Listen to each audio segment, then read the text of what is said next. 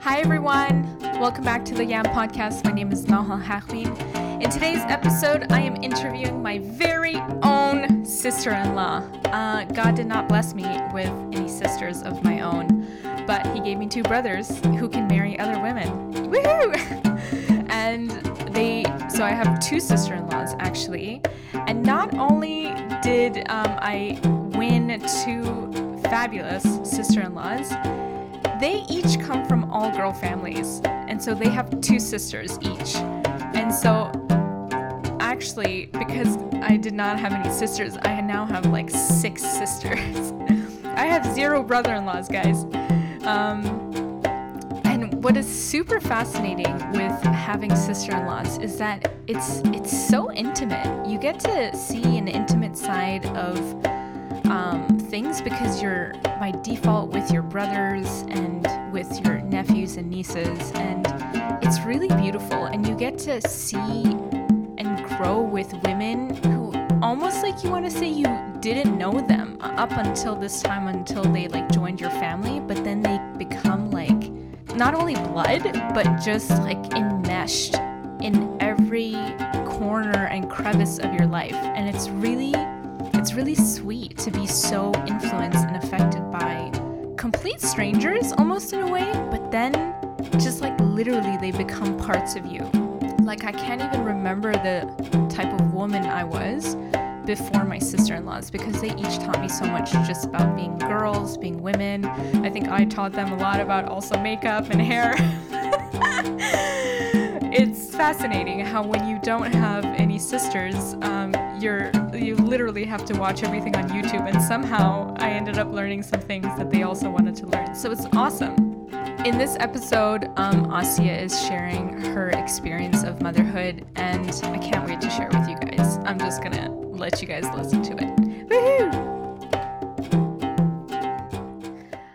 Everyone. Welcome to the Yam Podcast. My name is Nahal Hakmi, and I am your host. And today we have a lovely guest, my very own sister in law, who's going to be talking about all things motherhood. Welcome, my love. Hi, so nice to be here. So, I have the privilege of being able to see how you mother on a very intimate level. I get to see boobies. I get to see skin. I get to see my nephews. I get to see fights. I get to see playtimes. I get to see the day to day things that you try to remind them over and over again. And I don't know if I've ever said this to you, but it's something that for me, this is the closest form of motherhood that I get to see on a day to day basis. When I see you doing anything, it's like as if I'm taking like solid notes of what to do when I have kids. And so I want to go back to so I have two nephews, you have two boys. And I want to go back to the beginning. So what was it like for you as a first-time mother? And what was that whole process like? Yeah, well, thanks, Nahal. Um, I, you know, I just want to say first, uh, before I answer your question, that you know it's um, really wonderful to have you as an auntie or gugu for the for the boys, and I feel honored that we can be, you know, test ground or whatever for motherhood, so you can see how it's done. And I, we definitely, I definitely make mistakes, but I'm learning from them. That's what motherhood's all about. So yeah, uh, being a first time mom, it you know, I think for anyone for their first kid, it's it's a big change. Like you go from being um, just you and your spouse to now your whole world is revolving around another human being. And automatically, like so much, like I feel like as soon as you become a mom, you become like, I always say, like, moms become like super people because you your whole world yourself doesn't really matter that much anymore. Like your whole world revolves around this little tiny being that you're trying to keep alive and survive and thrive. Um so yeah i think for me it was you know we were excited. I we i prepared a lot. Um you know we did like um, birthing classes. I read a lot. My sister has two kids. She had them before i gave birth to my first son. Um both of them. Yeah, she had both of them. So uh, my niece is um, three months older than Hugo, mm. and um, so I mean, she was a big support, and I have her close by, and I have my parents close by, so that was really wonderful. And Niaz, my husband, your brother, was very involved um, before Hugo was born, so I feel very lucky about that. Like, you know, How really wanting. How was he? How was he I mean, he was like involved in like the birthing classes. He was like mm-hmm. so into like we did like a hypno birthing thing. He was so into that, like helping me breathe and like helping me practice breathing. Like we would um, read to the baby before he was born and we'd mm. sing to the baby. So I felt like just really blessed and lucky to be surrounded by, you know, supportive, nurturing people and then to be bringing Hugo into a supportive, nurturing environment. And your parents were there when he came and um, everything. So, and I felt like I was really prepared, and I'm someone that likes to be super prepared and super organized and super in control. But mm. I think mm. the hardest part for me, I mean, becoming a mom is like realizing that there's so much out of your control. Mm. And the biggest thing that was a challenge for me like birth wasn't a big deal and i feel like kind of guilty saying that because i know a lot of people have trouble like with labor and but i feel very blessed that i had a, a healthy labor and um, a very pretty quick a relatively quick labor and i was able to do it naturally which is what i had wanted to do from the beginning um, but after he came was the hardest part and being in the hospital and he had jaundice and then all the nurses coming in and out. He just like and i feel like i just even though i knew that like okay baby had to be skin to skin for breastfeeding to work like i did it but i'm in this like you know fog of like just giving birth. So um i still look back and be like is there something i could have done differently so he would have breastfed properly? But he didn't so he never mm. like he latched, but he never like transferred the milk. I guess he just like couldn't suck properly. I don't know. And also he had jaundice and we had to give him some bottle and some like syringe feeding stuff. We were like, oh, let's do the syringe because we don't want him to get used to the bottle. And it was like all this stressful stuff around that. So basically the first well, uh, really the first 3 months were really stressful like trying to figure out breastfeeding to see if it would work and like kind of feeling like a failure mm. that like something was wrong with me that like why he couldn't why he couldn't breastfeed and like beating myself up about that so that was really hard. And then i so i ended up so we went to like physical therapy for him we went to different doctors to try to figure out his like torticollis he had like whatever he had like a tongue tie we got it clipped like there was like everyone was like oh this is the problem let's fix it. Oh that didn't work this is the other problem let's fix it that didn't work. And then i'm just like so then I ended up just pumping for him for six months. Like I fed him exclusively pumping, but then after six months, um, he just needed more and I couldn't produce it. So we ended up giving him formula. And looking back now in hindsight, knowing that my son is grown, growing up and healthy and fine, um, that was just like a whole stressful thing that I'm like, I should have just given a formula to start off with. So mm. I felt like, you know, it just made me realize that there's so much now with parenting today, so much pressure put on the mom to conform to a certain way. And I think in recent years, there's been so much more hype around like, you breast is best, you have to breastfeed.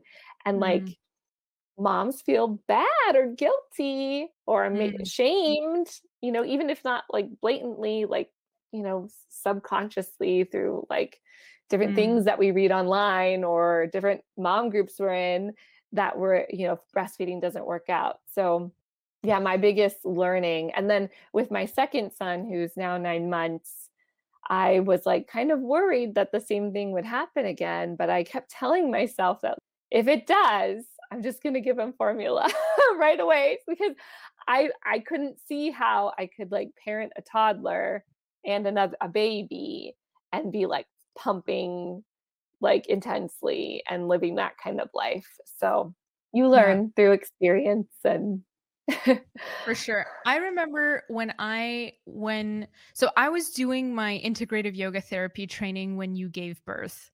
And I received the beautifulest photo of all the four grandparents on the porch, all praying for you when you were in the hospital. And that was so sweet. Oh my gosh. Sometimes I really think that when families come together and they really understand the importance of family, that there's some beautiful things that it's just really nice when like things gel well. So when I arrived, it was like 2 weeks after Hugo's birth and me being the public health person and all this like knowing about breastfeeding and working in the gynecology and obstetrics hospital and my main job was to teach people how to breastfeed or like to tell them the importance of it I was here with my righteous knowledge and all these things and I was kind of like worried when when you told me that you weren't breastfeeding. And this is where when I think about it, I like feel really awful that in order for you to prove to me that that's what was going on for the past 2 weeks already and you guys have been trying and all these things and then you were bottle feeding you you had already decided but in order to prove to me that he really wasn't latching on, you did it, you showed me anyways. That like what I don't even remember that. That I'm time so was like so hazy. so happy because what ended up happening was that you got so distraught and you got so frustrated all over again and I knew you really just wanted my approval and not to think that you were like a bad mother. And not that I was intended to do that, but it was just I couldn't understand what that meant. And I regretted that I had to be shown it in order to like understand it instead of just accepting that that was the truth. Like I needed mm. to see that, like, oh, okay, like this is really distressing for the baby and for you and that's something that I just wanted to say to like the listeners and like if you're like a family member or you're you have family in this, it's something crazy that you do want your family to be like on board with you with whatever decision you have to make, but sometimes when things are just both parties, like nobody likes the fact that breastfeeding is not occurring. But then sometimes like acceptance needs to kick in like a lot sooner than allowing for like hurt to kind of happen and things like that. But yeah, I actually want to go back to sleep because I know you don't function well on no sleep. This was before you had kids. Like by 10 o'clock, you started speaking incoherently. Like you, we had to put you to bed. like we we knew that. But then when motherhood kicked in, and then being sleep deprived, I was actually so pleasant. I really didn't think. I think I thought you were just gonna like literally pass out, and then we had to put like the baby on your boob or something like that. But you actually were like, I mean, of course, like instincts and all these things kick in, but um, that didn't. I didn't feel like it. It it like messed with your system as much as I thought it would but maybe maybe your personal experience was different i don't know what are your what are your thoughts about that you know it's funny because uh, uh, yeah i i definitely value my sleep i still value my sleep and i look forward to the day when i can like sleep in and be able to just like feel well rested um but yeah i think it goes back to like what i said about like when you become a mom that you just become a super more super than you were before. Like, I'm not saying like I'm like a superhero, but like, you know, um, I, I was I'm super Aussie now because I I don't have you know, even though I'm tired, I don't let myself fall asleep and sleep through the baby crying. You just like, you know that that's your responsibility and that becomes like the number one thing. That's my job, like to feed the baby. so, yeah, I think it's just, you know, motherhood brings that out of parents. And I I say motherhood, I think parenthood you know changes both the mom and the dad.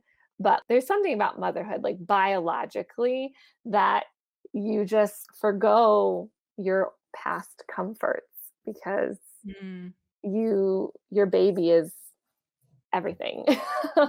like name, and name some of the, the the comforts that you give up sleep, you know, like time for myself. Mm. And I mean, there's ways to like fit that in, but like it's not like I or like what I want to do, but like really, you know, okay, yes, I'd like to sit down and watch a TV show in the middle of the day or have this snack. But what do the kids need right now? I need to like attend to that. So I think not saying that like you have to like totally self-sacrifice everything as a mother, but like it just reorients what's important. And to me at least, all the little things, like I think it's been a big lesson in detachment. Like all those little things that I thought I needed to like have a good day or to, you know, be a full person, which I still do need, I still need them. But they're not number one, like my number one priority. So mm. I need, I, I definitely need time for me and self care and time for adult conversation in my life, but I wouldn't like prioritize that over taking care of my kids and what they need mm. during mm. the day. So, and I'm yeah. sure all moms they can relate. yeah, definitely, definitely.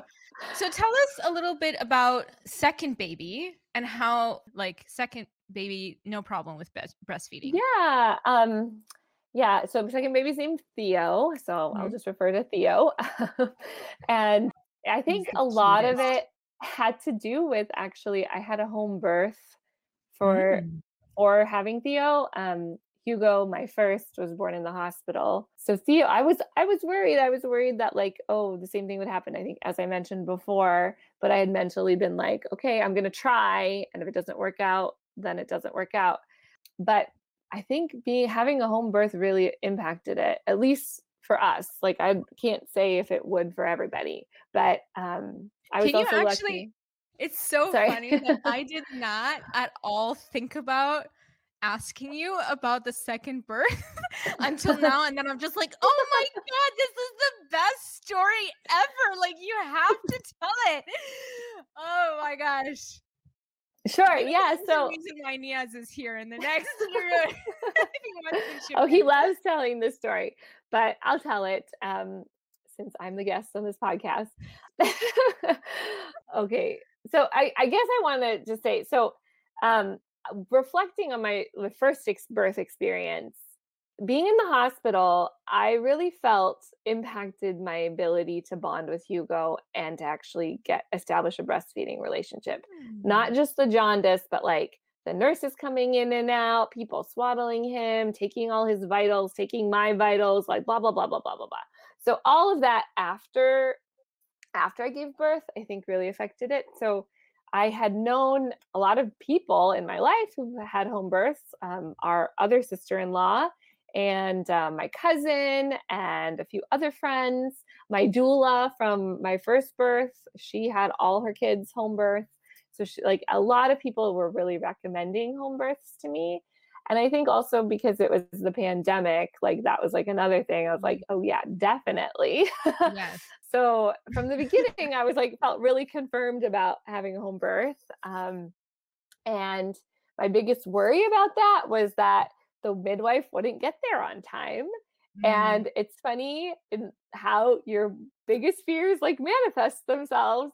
So what happened was um, it was like early in the morning on Theo's actual due date, and I went into labor.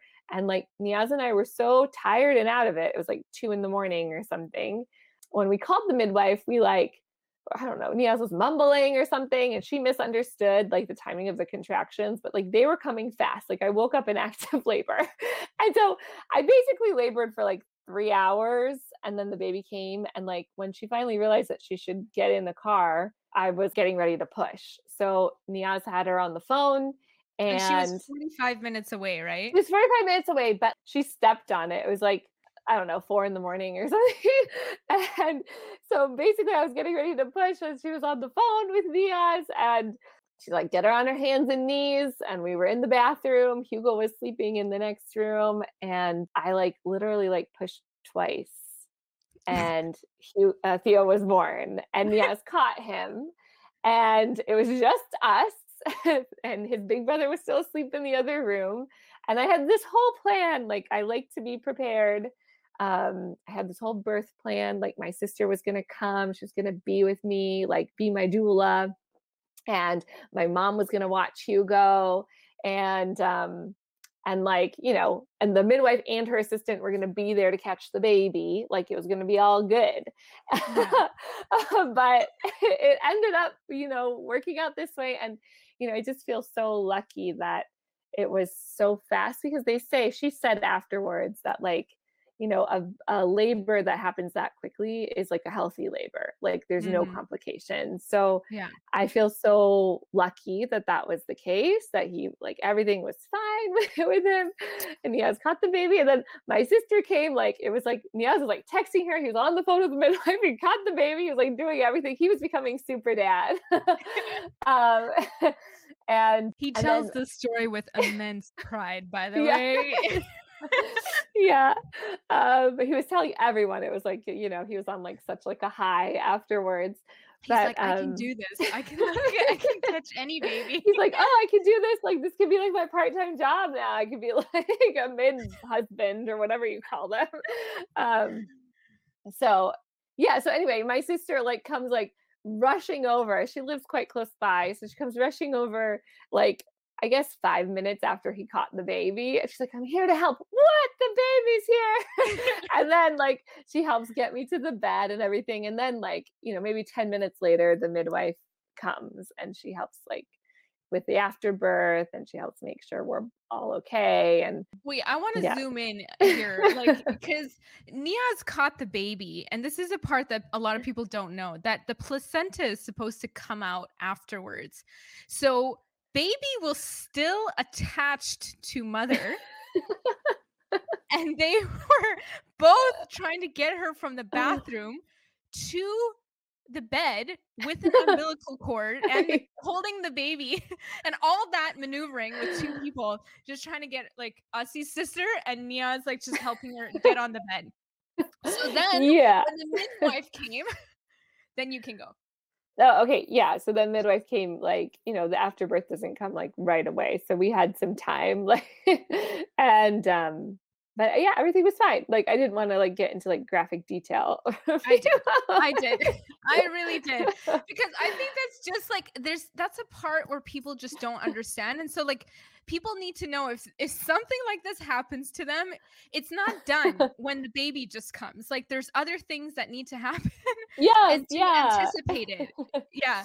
Yeah. And um, you know, I I guess like I'm my biggest like I if anyone's contemplating a home birth and like you especially I felt really comfortable doing a home birth for my second child. I like for my first I felt like oh I had to be in the hospital, mm. but some people feel like they can do it for the first two, but I mean if you're healthy and if you're having a healthy pregnancy, I highly highly recommend a home birth. I don't know in China if that's a thing though. I don't think I so probably. Think, no. Yeah. No. Um, Maybe so I felt, villages. yeah, yeah. There's probably a midwife or something. Um, yeah. But yeah, I felt very lucky and blessed to be able to make that choice and to be able to do it. And then, okay, so then the breastfeeding. The whole point of this story was about the breastfeeding. Um, being in my like being in my own home and having whoever I wanted there, like my sister, my mom, my dad came, like you know, my brother-in-law came, my nieces came, like everyone came to see the baby after he was born. Um, and I just think there's something about that, like being able to properly recover, take a shower, and sleep in your own bed with the baby. And my midwife even told me, she was like, if you can, like if you have the support, just stay in your bed for like the first week you know, like only get up to go to the bathroom so you can properly heal and you can just focus on the baby. So like that's what I did. Like Niaz and my mom brought me food. Like um so I was upstairs. I lived in, you know, my upstairs for the first week and then, you know, slowly made my way in the into the rest of the house and the rest of the world. But it was also in January, so that was a good time to like just like be inside and not do anything. Yeah. Um, snowing outside. yeah, yeah. So um yeah, I think that. And so like I was really worried about the breastfeeding, but like, you know, right off the bat, he you know, latched fine and he was able to get what he needed. So um, it was really, really wonderful. And also, Mhm. like, a big lesson for me in detachment, you know, how, like, realizing how much attached, how attached I was to it with my first son.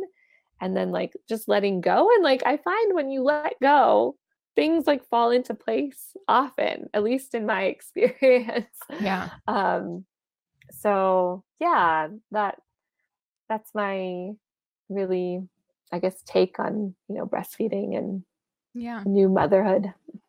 So, what about now? I'm really interested to hear more about how, like, what are these little games that you play with my nephews? Like every morning, like, how do you set them up so that they become like super duper moral? I like really want you to tell people how you um use virtues in their names to reinforce in them certain qualities. Like, can you describe how you chose those virtues specifically, what you do to reinforce that?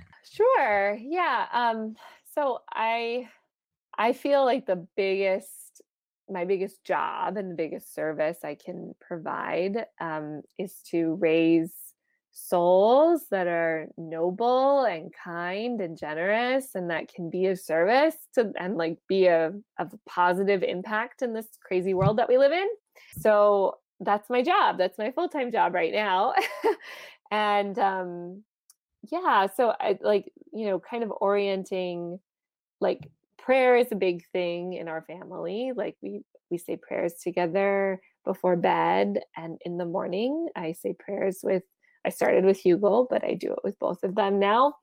So we start our day off with prayers and we also have been talking a lot about like gratitude. But anyway, I feel like there's a lot of stuff I do. So I'll answer your question first about I I think like maybe yeah, um, early on with Hugo, maybe when he was like six months or something, I started just like say telling him, "You are my humble, understanding, gentle, obedient boy." So like for each letter of his name, Hugo. Um, so I chose some qualities, and so I just remind him of that every day. That he's humble, understanding, gentle, and obedient, and he's working. I mean, he he does all of those things really well, but he's working a lot. We're working a lot right now in obedience, like what that that looks like. um, and Theo is my truthful, humble, empathetic, and obedient boy. I think obedient is really, and they both have O's in, their names, and their names are very similar. So um, I think it's just nice to remind them of that they are all those virtues. And I say, um, are you all those virtues? And Hugo says, oh, yes. And I'm like, are you more? And he's like, yes, I'm also grateful and um, kind or something. Like he, he says other things that we talk about. And we talk a lot about gratitude too. So, Mm. so yeah, I think we also, so my sister and I last year during the pandemic started every other week a virtues class. And so Hugo at that time was just a little over two and it's become yeah it was it's been really good so like we we sing songs we read stories we play a little game and we practice we have a coloring page about the virtue. So it's been really wonderful i think just to like reinforce those virtues and try to focus on practicing it like in the two weeks before the next class like talking about that specific virtue. So yeah really thinking about these like the virtues and cultivating those within my children um, and kind of just recognizing them when i see see hugo or theo um, demonstrating that Can you tell us about the jar activity that you do?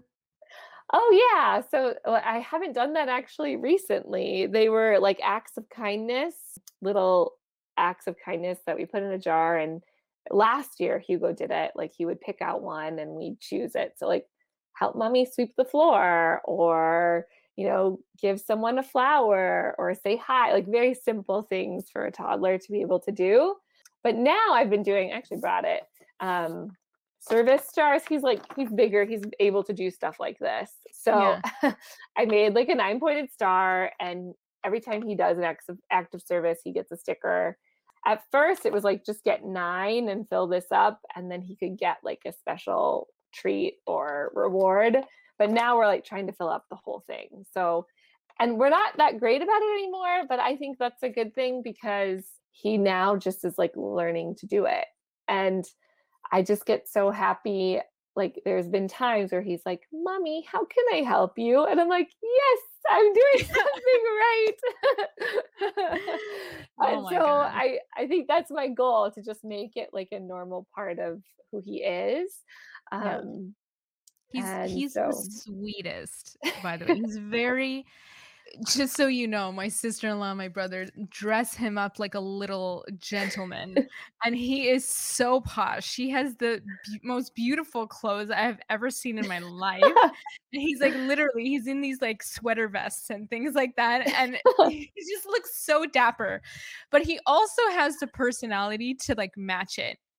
So he's like very, you like really reinforce that in him to like say that you are a gentleman. I just remember like you instilling the good masculine qualities in him. You would like reinforce that over and over again. Yeah, I, was- I mean, uh, I think it's hard to raise boys, you know, and um why is that hard to raise boys? well, I, I, mean, I just feel like I mean, I was I grew up with sisters, so and I yes. I thought I'd always have a girl, like so. It's yes. I mean, not not that it it's not hard to raise boys. I mean, I feel like I'm very blessed with very sweet boys, but um, I'm just, I meant to say in today's world, we need to raise gentlemanly boys and like boys who respect and love women, boys who are kind, boys who know that it's okay to cry and be sensitive, you know, all of those things. And so I I do think it's interesting. My cousin shared with me like this book about raising boys and it divided um, like boyhood into three parts and the first part is from zero to six and that's the time according to this book that boys are closest to their mother they learn from their mother and they learn how to love. So i was like yes that's what i'm like that's what's happening in our family. So um and then like from 6 to 14 that's when they are like forming a bond with their father and they're learning how to be like a man in the world. Mm. And mm. then from 14 onwards, that's when they really need mother and father, but also mentors in their lives. Mm. And I mm. just felt like those even periods, like I haven't read the whole book, but just that part of it, like like rang really true to me. And um, it just made me think like, okay, like we just need to make sure that that's like what they're getting at those times in their life. So, yeah, there's a book that I was reading called The King, the Warrior, the Magician, and the Lover. And these are four archetypes of the masculine. And I was reading it mainly because to heal my own masculine energies because every man or woman they have both qualities the women have both masculine and feminine, and the men have both masculine and feminine. And I knew that the masculine part of myself was quite active, but it was the dark or immature side of masculine that resided in me. And so I was reading this book really mainly for myself, but it really helped me understand not only my own brother's father, and also it really helped me if I like in the sense that if I were to raise boys, like that it emphasized the importance of ritual. And when men go from boys to men, that one of the things that is really lacking um, in society right now is this lack of ritual so that boys just end up staying boys forever mm. and they never step into manhood which we have several examples of these in our surrounding and so it's just interesting to that like that that moment of ritual where literally like in the olden days it's like when the boy was taken away from his mother and circumscribed circum I'm not saying the word right. Circumcised. Circumcised.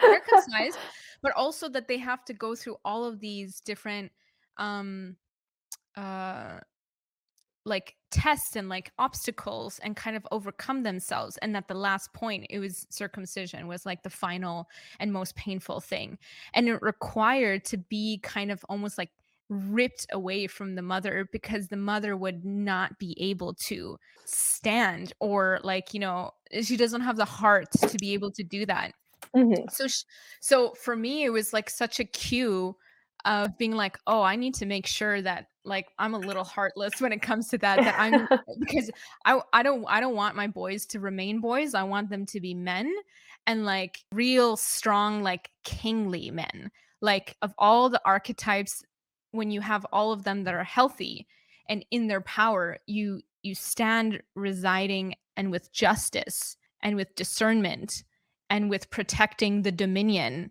and the women and all these things you just have those qualities so i was like i want to raise a kingly man and so that to me was like always so important that this I, I love the fact that you broke down these age groups because it was literally around the age of 14 that these rituals needed to be made. And so it's kind of hard nowadays to find in a modern society to find a place where boys can actually become men. But apparently there are a lot of these like sort of initiation sort of groups out there. And if anyone is raising boys, I highly recommend to go like do that. But one thing I wanted to go back to is to share a little bit about your profession and like what was one of the decisions that you made when second baby came, when baby Theo came? Yeah, so um, I'm trained as an archiva- archivist slash librarian, and I was She's working impeccable in her organization and penmanship. By the way, I, I'm a very like organized person, so I guess like information management makes sense for me. Um, I like to organize and manage things but yeah, things. I'm not organized in every aspect of my life. So like you could see my closets are not very organized. um anyway, so yeah, I was working in libraries for know, over 10 years. Um and we had moved to our current community because of a job for me. But um it was really hard after I had Hugo, I felt kind of torn. You know, I felt, and I think all moms do, all working moms do. Like, I felt like I was never doing enough at work and I was not doing enough as a mom. And so then after Hugo turned two, no, it was after he turned one, um, my husband and I decided that the school year would be my last. So it was before he turned two and we knew around the time when he he was turning two that we would start trying to have another baby. So we decided that i would stay home with him and then baby number two. And that was it wasn't an easy decision. I think mm. you know there's a lot of things that go into it and every person's situation is different. So i know i'm sure most moms feel like they they want to make this decision I want to go into why that was difficult, particularly because of the environment that you were in. Describe the environment and the culture of the group of people you were around with that made this decision particularly difficult.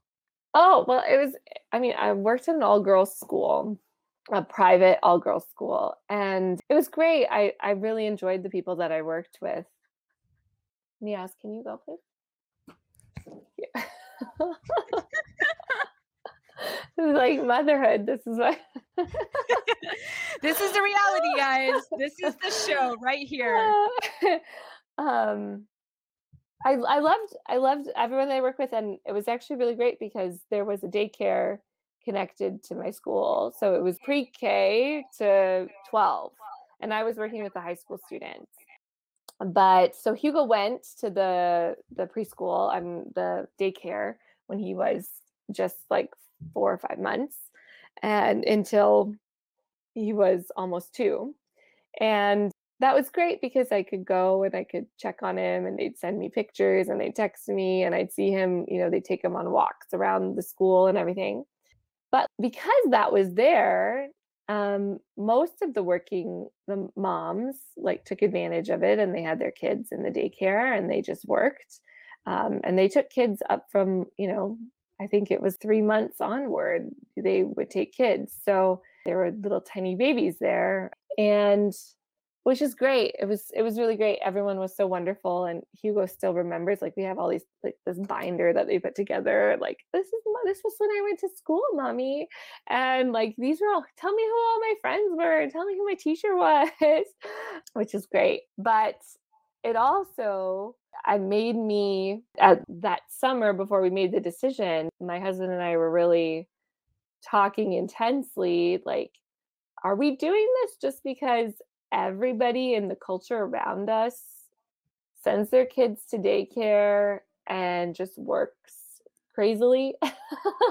like, do we need me to work? Like, can we survive on one income? And, um, you know, what's the benefit of having me stay home versus working? And the decision that we came to was that it's actually at this period in our child's life really really beneficial for me to be with him and that's where my heart that's where i wanted to be and if we just budget and we make sure that we are you know spending wisely and not living without think like purchasing things without thinking saving more um, we could do it.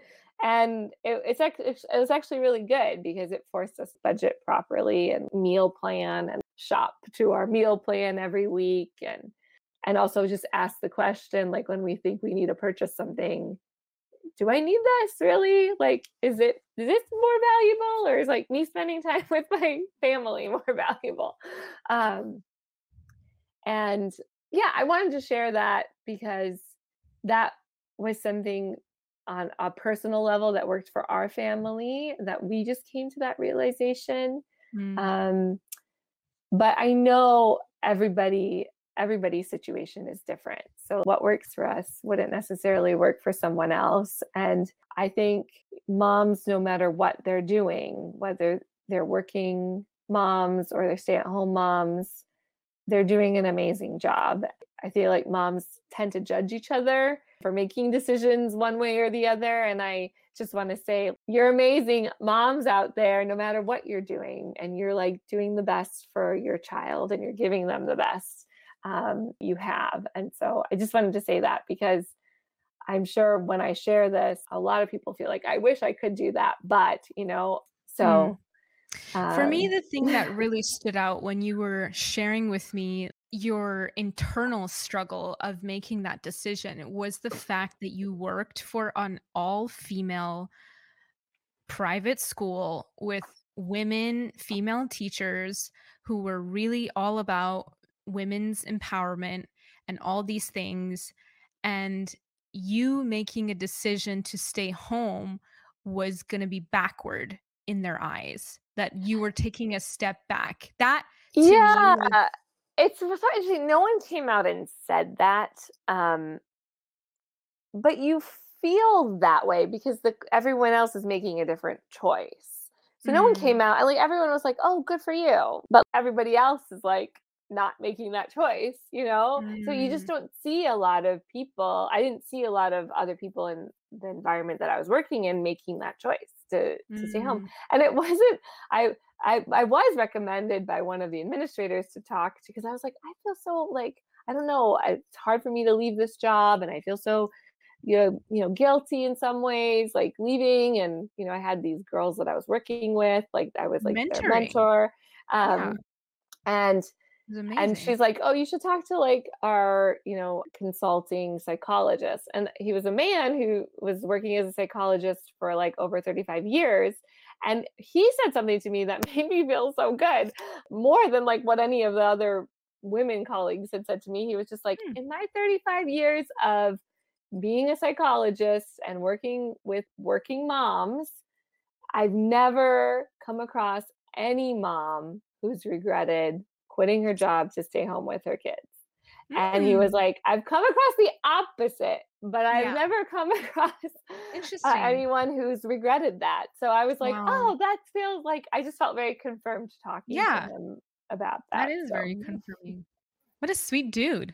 like sometimes this is where I like it. This is where I I love because I had a really perhaps unhealthy perception of men of like how they're not awakened, they're like not kind or like they're not this not that my brothers were like this but it's just somehow this perception kind of formed but they have also matured and grown a lot. But i think yeah i mean this conversation is it's odd like i didn't think that this was going to be quite like a main theme in our conversation to talk about the love we have for the men in our life or the love mm. that we have for the boys in our life and that relationship and not all men are bad, not all men are this, and that even in moments of doubt, it's the men that lift us up and comfort us in our feminine decisions. And what a blessing that is when we see that, we recognize that, and we allow that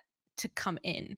Because I think a lot of women would reject that and push that away and be like all men suck. So like if i'm making like a specific female decision about my body about my uterus about my babies how could a man possibly offer me any solace or advice on this issue you know? Yeah so, well i think that's like i mean i really believe that men learn how to support women from their moms. They learn how to respect them, how to like, you know, be comfortable around emotions and like how to identify emotions. So yeah, I think that's the the goal, right? Like when we're raising raising boys to like raise raise future men who will be compassionate and supportive and feminist men like and I mean they learn that from their moms but they also have to see that modeled through their dads too. So that's mm-hmm. also important like to to feel on the same page as my husband with that. How are we talking about how are we, you know, even though they see me at home and doing like the work at home, how does Niaz talk about that to them? How does he thank me for that in front of them? Yeah, how does he actually take on some of the tasks? And how do I take on some of the tasks that he usually does? Not all the time, but like, and then we're saying, oh, mommy can do this too. Like, or daddy can do, daddy can make breakfast for us. like, so, um, yeah, just being conscious of, of that. Like, even though we kind of fall into more of that, those like gendered roles with me at home with the boys, we are trying to be conscious of finding opportunities to make sure that like they realize that we women don't have to just stay at home and that Hugo knows. I always like tell him, he's like, he's like, mommy, sometimes he's like, mommy, where did I go to school? And I was like, oh, you went to school at, you know, the school where I, I used to work. What did you used to do? And I was like, I worked in the library. And like, he knows the answer. He just like sometimes like me telling him. So reminding him that I used to work and like that I had this conversation with him that I made the decision, daddy and I made the decision that my work now is you and your brother. And that daddy's working for us and we're so thankful. And and then but Niaz then comes and is like, Mommy's working really hard today. She made this wonderful dinner. Thank you, mommy. What do you say, Hugo? like, you know, those kind of things. So yeah. we're trying the best that we can. so what are some other examples in terms of other female gender or masculine feminine energies like when it comes to with toys and things like that. Yeah. Well it's funny because i grew up with sisters and you know not interested in cars or sports at all.